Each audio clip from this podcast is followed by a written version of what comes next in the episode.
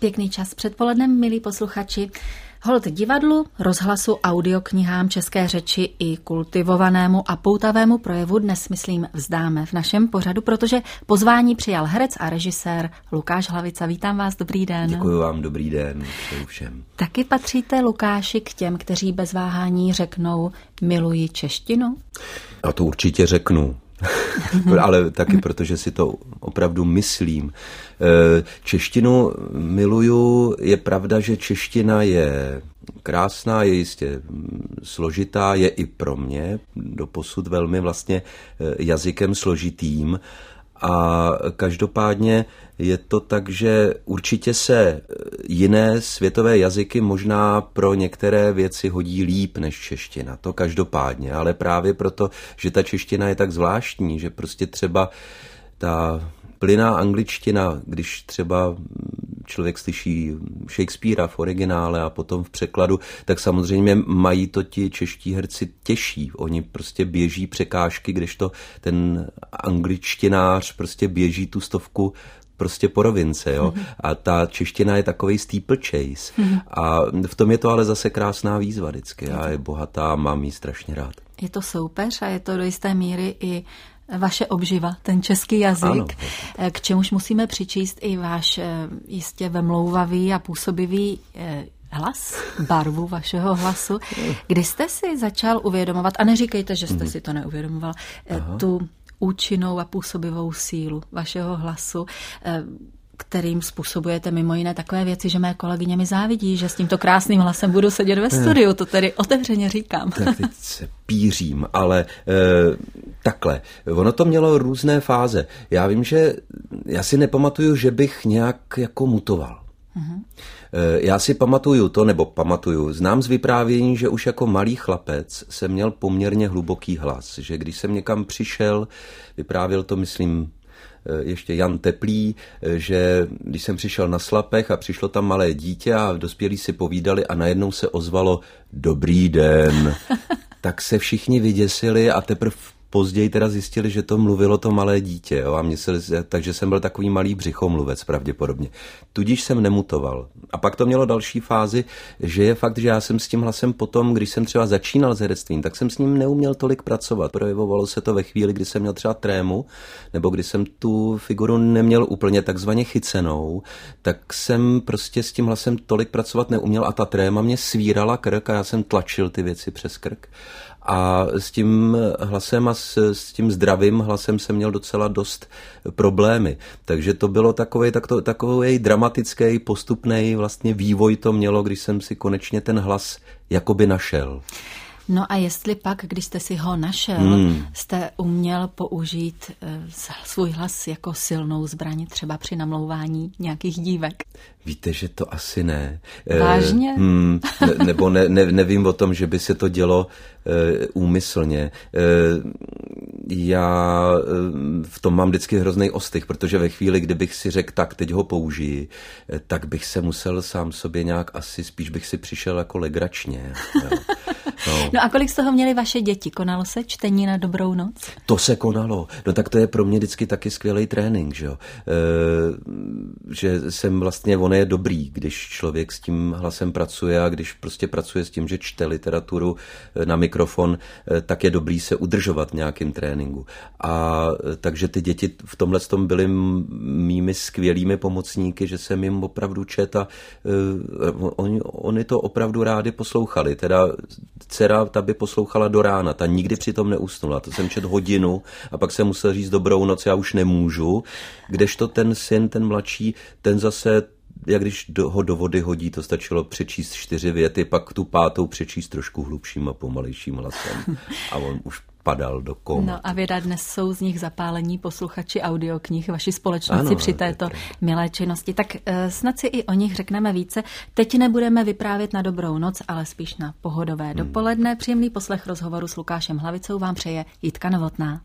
Na dvojce hostíme herce a režiséra Lukáše Hlavicu a jestli dovolíte, abych naše téma začala u audioknih, nebo naše povídání u tématu audioknihy spíš tak, už protože váš hlas a projev opravdu obdivuji a nejsem v tom zdaleka sama, vy jste byl docela nedávno vyhlášen i nejlepším interpretem audioknih, to bylo za rok 2017.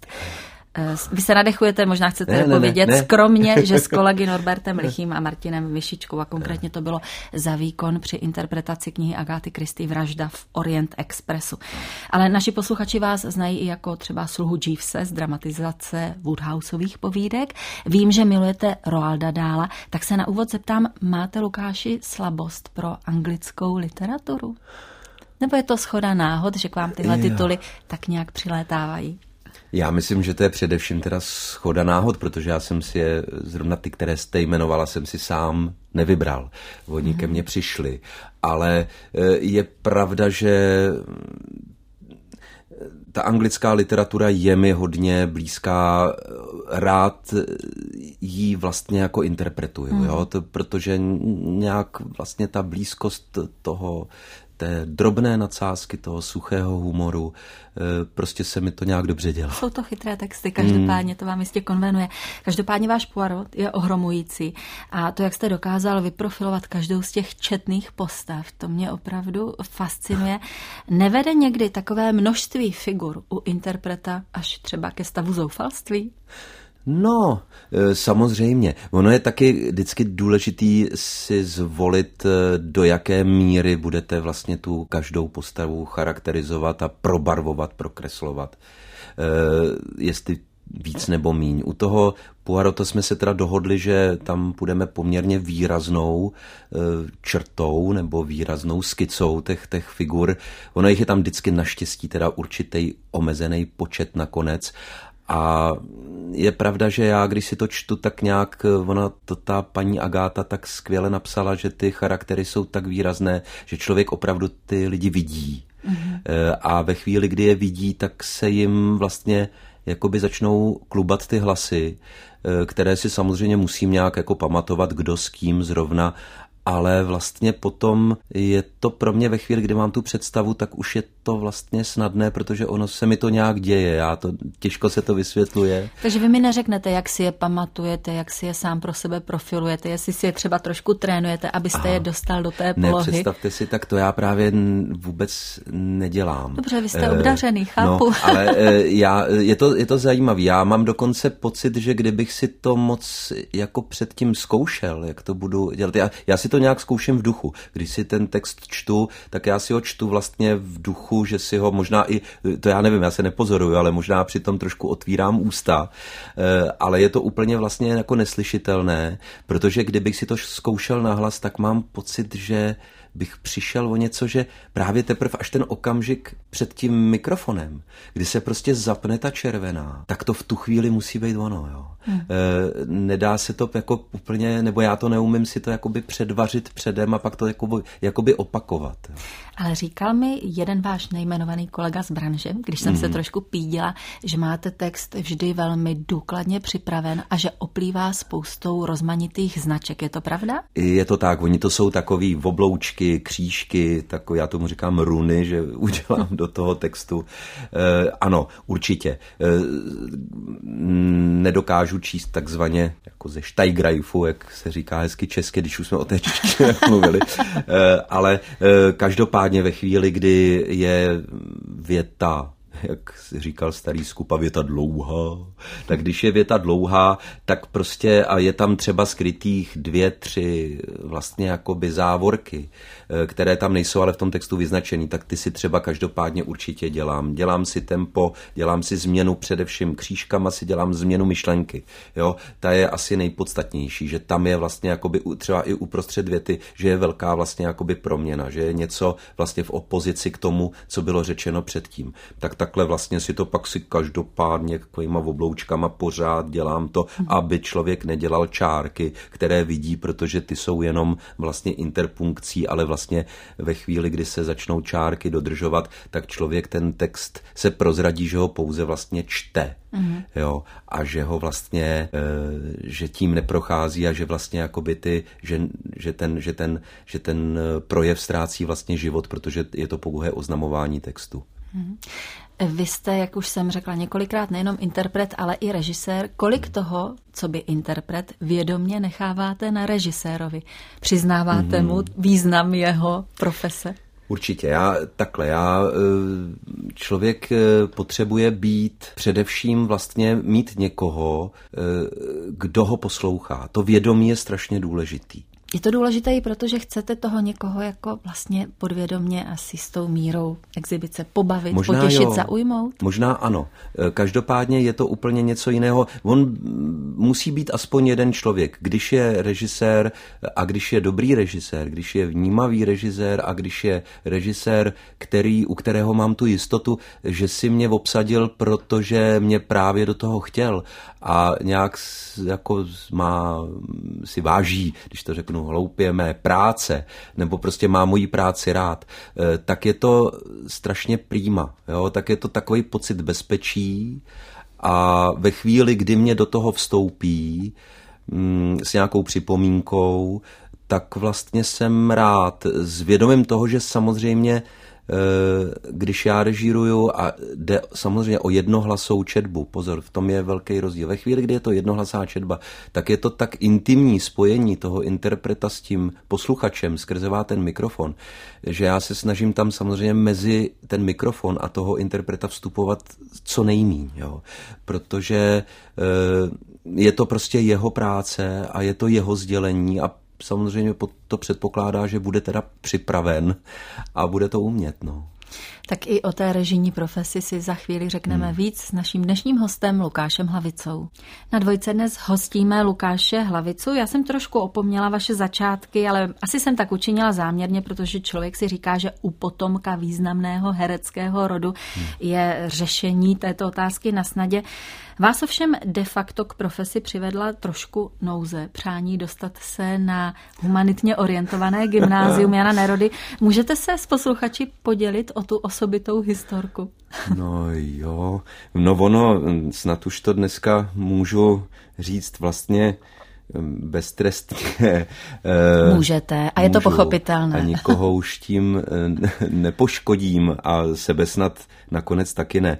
Eh, já jsem vlastně od malička právě proto asi, nebo no, Bývá to tak někdy, že protože jsem vyrůstal takzvaně herecké rodině, tak paradoxně já jsem teda byl dítě velmi zakřiknuté, velmi obrovský trémista. Eh, pro mě byly naprosto pekelné chvíle eh, besídek v tehdejším realistickém divadle, kdy jsem měl nastoupit na podium a říct básničku, dokonce existují fotografie, kdy mám téměř ukroucené levé ucho a koukám někam do tenat a nevydal jsem nikdy ani hlásku a vždycky mě museli sníst zase z toho pódia, čili pro, u mě bylo a rodiče byli teda v klidu tím pádem, protože věděli, tak z toho nikdy herec nebude. A připomeňme, že eh, realistické divadlo bylo jejich angažmá, Ano, že? přesně tak, tam byli téměř celý, celou svoji hereckou kariéru. A mm, no takže oni byli tak jako poměrně v klidu, že teda to mě nehrozí, že bych někdy mm, hercem byl a věděli, že mám velký zájem o historii, takže byli tak jako úplně v klidu.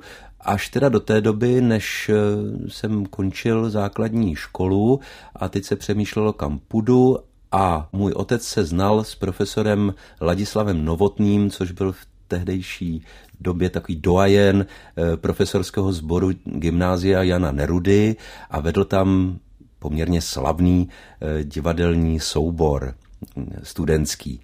A ten právě shodou okolností chodil do realistického divadlické na dvojčičku Bílého, protože bydlel kousek v Plaské ulici tam. A mm, otec právě s ním někdy mluvil a říkal, co ten náš kluk a tohle on se docela teda učí, no nic moc, ale má tu jazykovku a takhle. A pan profesor říkal, tak ať jde k nám, ať to zkusí, já si ho vyzkouším, ale hlavně musí slíbit, že bude v tom souboru u nás. No a takže to mě otec řekl, já jsem říkal, no tak jako v pohodě, že jo, to, hlavně, že se dostanu na Gimple, když mě ten profesor pomůže nějak a já potom jako tam půjdu párkrát a pak se z toho nějak jako vymluvím, teď uvidí sám, že to nejde. No, takže takhle to bylo a pak už to je jasný, prostě na, na tu školu jsem se doufám, že ne teda touhle protekcí, ale prostě jsem se na tu školu dostal na to gymnázium, začal jsem zkoušet Goldonyho Treperendy, malou roli, stál jsem na jevišti s Bárou Hrzánovou, která už v té době byla ostřílená druhačka, která hrála už hlavní roli. Stalo se mně to, že jsem zakoktal spadnul jsem přes nějaký kabel, lidi se zasmáli a já byl ztracen. No a takhle to nějak začalo. Hezké, vás se tam sešlo víc jako budoucích herců? Nás se tam sešla hromada. E, nás bylo potom, když jsem byl na Damu, tak nás bylo z Gimplu v těch všech ročnících, z těch asi 48 celkově herců, studentů 10 e, z gymnázia na Nerudy. Hmm. S jakými ideály jste potom vstupoval na Damu? Že už jste byl o kus přesvědčenější, že chcete herectví dělat, to je zřetelné. Určitě. Co jste si tak vysnil, jak jste si plánoval ta svoje hmm. nadcházející léta? Víte, tak pro mě to hlavně opravdu bylo pořád to, že jsem díky tomu, že jsem mohl se vyjadřovat skrzevá něčí text a vlastně jakoby být, eh, dívat se na svět očima nějaké postavy, tak mě to opravdu jako strašně moc pomáhalo s tím ostychem a s tou trémou. To bylo vůbec, to bylo velmi vlastně, tohle to bylo takový očistný, taková vlastně terapie. To byl první moment, který byl vlastně pro mě hrozně důležitý.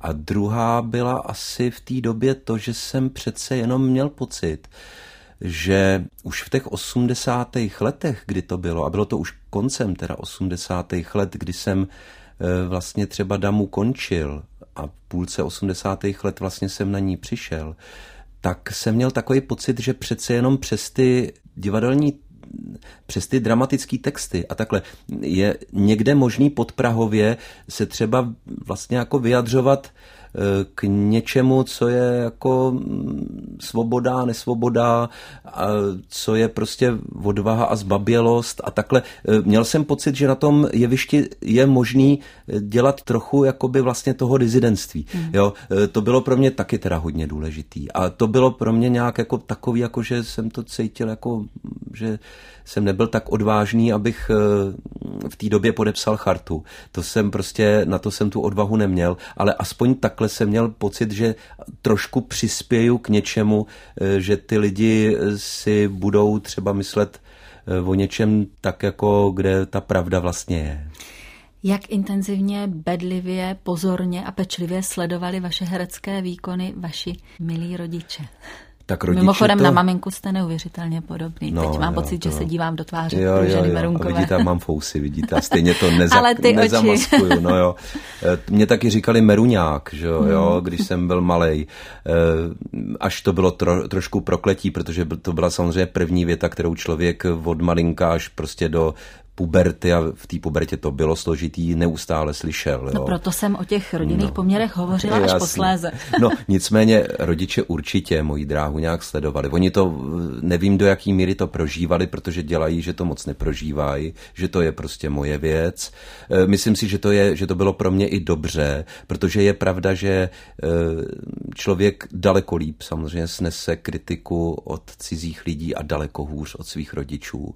Vím, že se o to asi dvakrát dvakrát pokusili prostě třeba mě tomu výkonu něco říct a něco mě vytknout a skončilo to vždycky velmi, velmi prostě dramatickou hádkou. Teda. No a jak jste se vy k ním choval, co by režisér?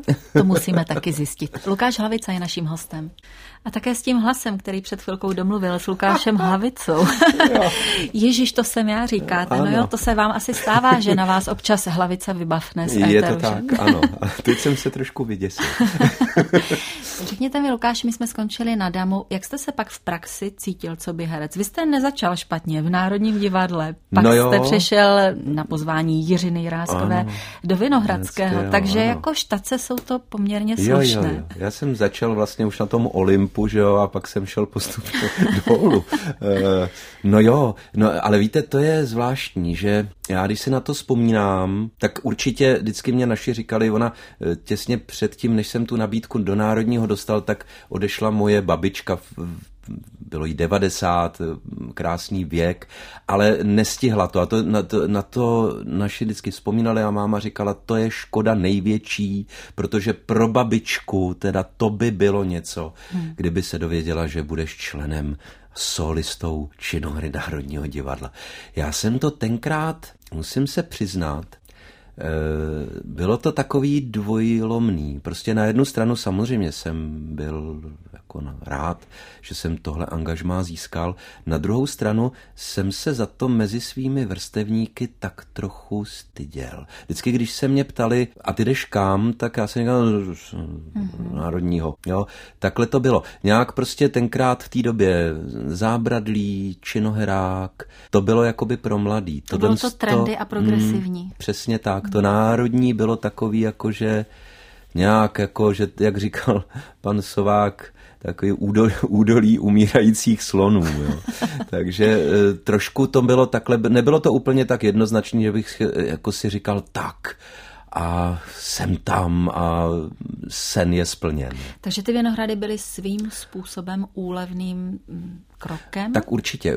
Na těch Vinohradech, ono se taky hned po, po revoluci se věci strašně změnily, vedení se vyměnilo eh, a právě protože nastoupila eh, jako ředitelka Jiřina Jirásková na Vinohrady a ta teda uměla lidi kupovat a uměla jim No, měli jsme úplně medový pusy, jo, vodní, e, ještě s Ivanem Trojanem, který ho v zápětí asi po 14 dnech, co, co to nabídla, mě tam vzala taky, takže jsme se znova jako, jakožto spolužáci, kteří se na dva roky od sebe oddálili do jiných divadel, tak jsme se tam zase sešli s Ivanem, protože my jsme v té době byli úplně jak dvojčata. A e, takže ta nás tam tenkrát v podstatě velmi nalákala. Je pravda, že to divadlo tenkrát to Vinohradský i protože je to asi jednosouborový divadlo, tak e, ty lidi nějak k sobě každopádně měli blíž než v tom národním. Mm-hmm. Ta takzvaně ta parta nebo ta ta rekvizitárna tenkrát, ta legendární, která je tam doufám dodnes, tak tam to krásně teda žilo. Jako, jo. Ale ta mladá neklidná krev ve vás pořád probublávala. Hmm. Už se zmíněným Ivanem Trojanem jste nakonec té medové Jiřině Jiráskové pláchli do Davidského divadla. No jo. Byly výčitky svědomí, zvažovali jste to hodně, nebo jste prostě šli za hlasem svého svých ideálů hmm. a svých představ o tvorbě. Byl to nějak jako logický důsledek něčeho, že jsme vlastně měli pocit, že eh, jsme tam, někdo to vyjádřil jako, jako ledvinky v sádle a eh, tím, že nám bylo v té době těsně přes 30, tak jsme vlastně měli strašně silnou potřebu zkusit něco ještě jednou a úplně od začátku a, a něco hlavně, na co bychom mohli za co bychom mohli možná níst větší eh, zodpovědnost. Jo? Za co bychom pak mohli třeba, když se nám něco nepovede, nadávat jenom sobě a ne to, co se nám dělo trošku na těch vinohradech, že jsme pořád jakoby nadávali na poměry těch vinohrad, jako jo, na to, že to nejde změnit a že vlastně proč uh, furt jenom abonoma, eh, proč jsou svozy, proč hrajeme pro tyhle ty lidi, proč musíme dělat tenhle repertoár a tak dál. A pořád jsme jenom vlastně lamentovali a jsme si řekli dost, takhle bychom tady strávili dalších ještě 30 let a furt bychom jenom nadávali v klubu, jo. Musíme s tím něco udělat. A je fakt, že já jsem měl už trošku tu zkušenost, protože jsem už na začátku 90. let vlastně jakoby začínal s Jakubem Špalkem v pozdějším spolku Kašpar, kde jsem už jednu věc režíroval, jemu jsem dělal dramaturga Špalkovi, Jakubovi a i jsem tam hrál, takže já jsem k tomu už takhle vlastně jako tenkrát takhle trošku čuchnul. Takže vy jste do Davidského odcházel s přesvědčením, že vaše budoucnost není až tak v herectví, jako spíš v té režisérské hmm. profesi. To, to určitě. Já jsem dokonce tam podepsal první smlouvu, že jsem byl v Davicích režisér s hereckou povinností. Jo, eh, což do dneška úplně nevím, jak jsme si to vymysleli, eh, že to bylo každopádně, že, že budu k dispozici, když bude potřeba, takže budu i hrát, asi takhle to nějak bylo. Ale šel jsem tam už jako režisér, což si myslím, že právě třeba Jiřina Jirásková možná v té době eh, jako u mě to líp pochopila, že z těch Vinohrad odcházím. Vím, že Ivanovi to daleko víc vyčítala teda a e, neprorokovala mu úplně šťastnou budoucnost. Dívejme se, že i Jiřina mm. Jirásková se mohla seknout. Vy jste se do Davidského nedávno vrátili, já nechci probírat celou tu vaši epochu Jasně. tamní, protože e, pojďme hovořit spíš o přítomnosti. Ano. Připravili jste ke stému výročí vzniku Československa speciální speciální program, jakousi historickou meditaci inspirovanou hmm. dílem Václava Havla. Co to bylo a podařilo se? Aha, no tak to byl zajímavý projekt, takový vlastně zešla z toho nakonec jaksi taková jakoby koncertní verze, koncertní provedení eh, Havlovi Václ, hry Václava Havla Zítra to spustíme, což je přímo teda vlastně text, který on napsal v roce 88 a tenkrát ještě samozřejmě ne pod jeho jménem, to bylo uskutečněno eh, v divadle na provázku eh, v rámci vlastně jejich cyklu Rozrazil a eh, je to vlastně hra, která se odehrává v předvečer 28. října 1918 u Rašínů doma, kdy se to celý chystá a to se samozřejmě nabízí, že je skvělá příležitost vlastně to takhle vlastně realizovat k tomu stému výročí. A bylo to vlastně jedna půlka byla ta hra, druhá půlka potom byla beseda eh, s Erikem Taberem a Petrem Pidhartem o té hře, o Havlovi, o našich stoletých dějinách a tak dále. Hmm. Vaše divadelní režírování předcházelo nebo následovalo rozhlasovému režírování? Co bylo dřív? Dřív bylo, podstatně dřív bylo divadelní režírování. A byl potom ten rozhlas v nějakých ohledech překvapením z hlediska toho režisérského přístupu? Přece jenom chybí tam poměrně hmm. podstatná složka, ta vizuální. Člověk musí jaksi Přesně. skoncentrovat asi ty prostředky. Určitě. Tak já jsem každopádně jako tohle, to, že vlastně ten, ten zvuk je vše, to jsem nějak jako jakoby věděl, protože jsem přece jenom eh, jak teda posluchač, tak i interpret, eh, co se týče audiomedií, ale každopádně pár věcí mě ale trošku naivně překvapilo. Prostě měl, byl jsem úplně jinak načasován. Ta divadelní režie je prostě o tom, že člověk něco připravuje, potom to s herci minimálně dva měsíce zkouší, ten výsledný tvar se hledá, a postupně přibývají další složky, až to vede k premiéře.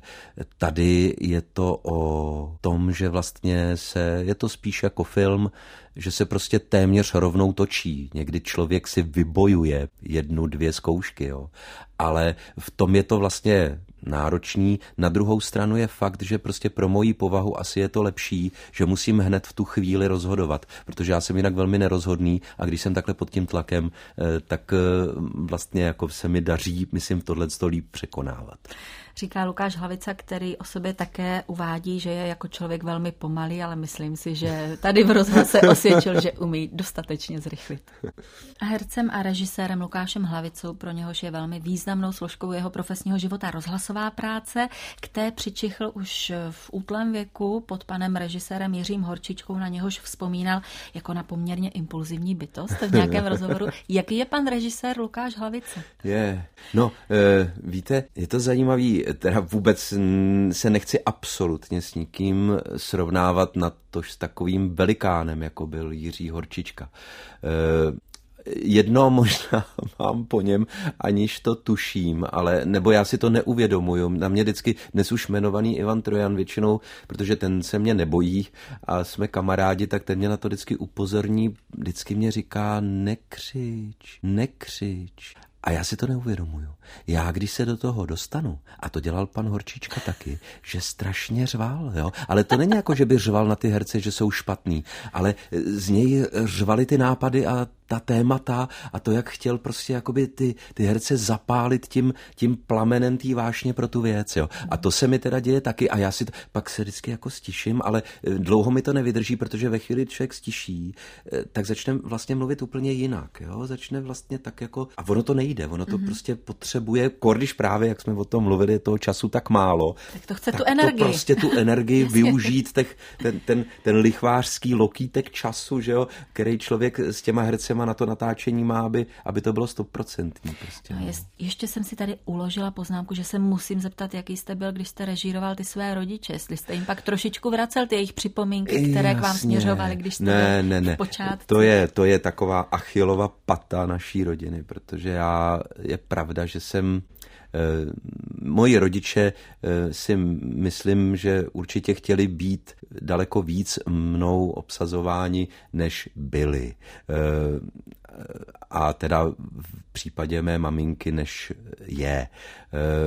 Já k tomu měl vždycky takový ostych, možná právě i proto, že se tak strašně dobře známe. Tak mě to najednou nějak jakoby vadilo. Ono to už začín, začalo a to jenom jednou větou s tím národním. Já jsem měl tenkrát nabídku taky do realistického divadla, kde byli moji rodiče.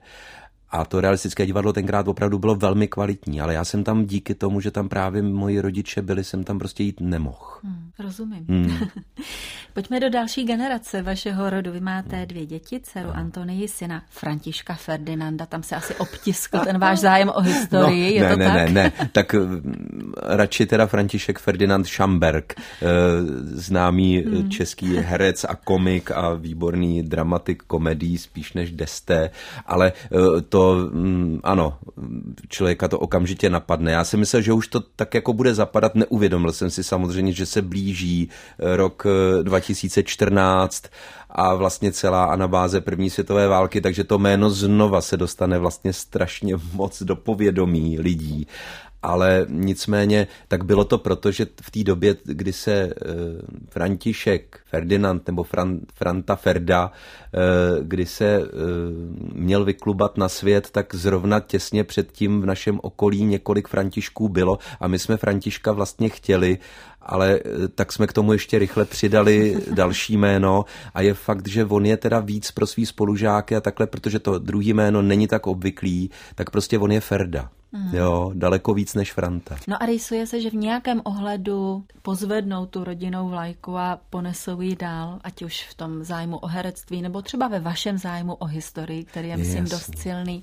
No Jsou já doufám, já doufám u eh, dcera letos maturuje a e, taky hrozně přeju, aby se dostala na obor, který chce dále studovat, eh, což je vlastně textilní tvorba. Ona, dělá, ona dělala řezbu eh, na Umprum, na žiškárně takzvané a už od malička vlastně to je její velký koníček a je obrovsky teda v tomhle tom manuálně na rozdíl ode mě šikovná. Takže i ta puberta vlastně proběhla u ní takhle jako velmi hladce, protože ona pořád něco vlastně tvořila. Jo. Hmm. Eh, tak to bylo tak, ona půjde asi touto cestou i podle mě velmi, to zdědila po mém otci, protože on byl nejen teda herec, ale i malíř a e, myslím si, že zdědila ty geny po dědečkovi prostě, já jsem tomu hrozně rád. No a u Franty Ferdy, tam já opravdu nevím. To je otázka. E, když se ho ptám, tak e, on netuší, chvilku chtěl být youtuberem, toho doufám teda přešlo protože viděl můj výraz, ale mm, uvidíme, tam opravdu netuším. Ale je krásné, že třeba s potěšením opravdu společně s vámi poslouchají ty audioknihy, takže vztah k mluvenému slovu, k divadlu, ten si rozhodně to nesou určitě, životem. To a co vztah ke sportu, což byla vaše vášeň a předpokládám, Aha. že stále zůstává?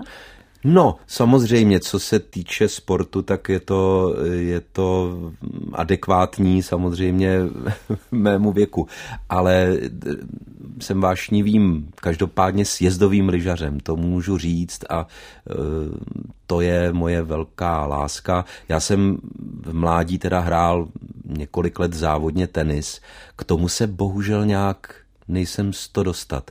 Asi nemám ty pravé partnery, protože já ten tenis, no dneska už asi ne, ale vždycky jsem ho jakoby uměl líp než rekreanti a zase ty, co u toho zůstali, ty už se se mnou nezahráli, takže jsem zůstal v takovém váku. A děti jste si k tomu nevedl? Děti, s dětma jsem si párkrát pinkal, ale děti nikdy vlastně pro nějaký vrcholový sport nebyli, i když oni vždycky tančili, dcera chodila do baletu, oba chodili do rosénky, na lidové tance, eh, syn teďka dělá street dance, hip-hop, toho velmi baví. A dcera teda tancuje ty, ty a zpívá ty lidovky v rosénce, ale mm, pro pro sport tak, jako takový, jako že by mě byli takhle úzce zaměření, to nebyli a já jsem byl tomu vlastně i docela rád. No vydá, ale teď jste nám rozkryl šíři té palety, které mm. se v rodině věnujete, tak myslím, že máme i témata na příště. Dnes byl naším hostem herec a režisér Lukáš Hlavica, jemuž za to velmi děkuji. Já děkuji Přeji vám. krásné příležitosti, eh, těším se na vaše další výkony. Budu Děkuji. je poslouchat s velkým zájmem.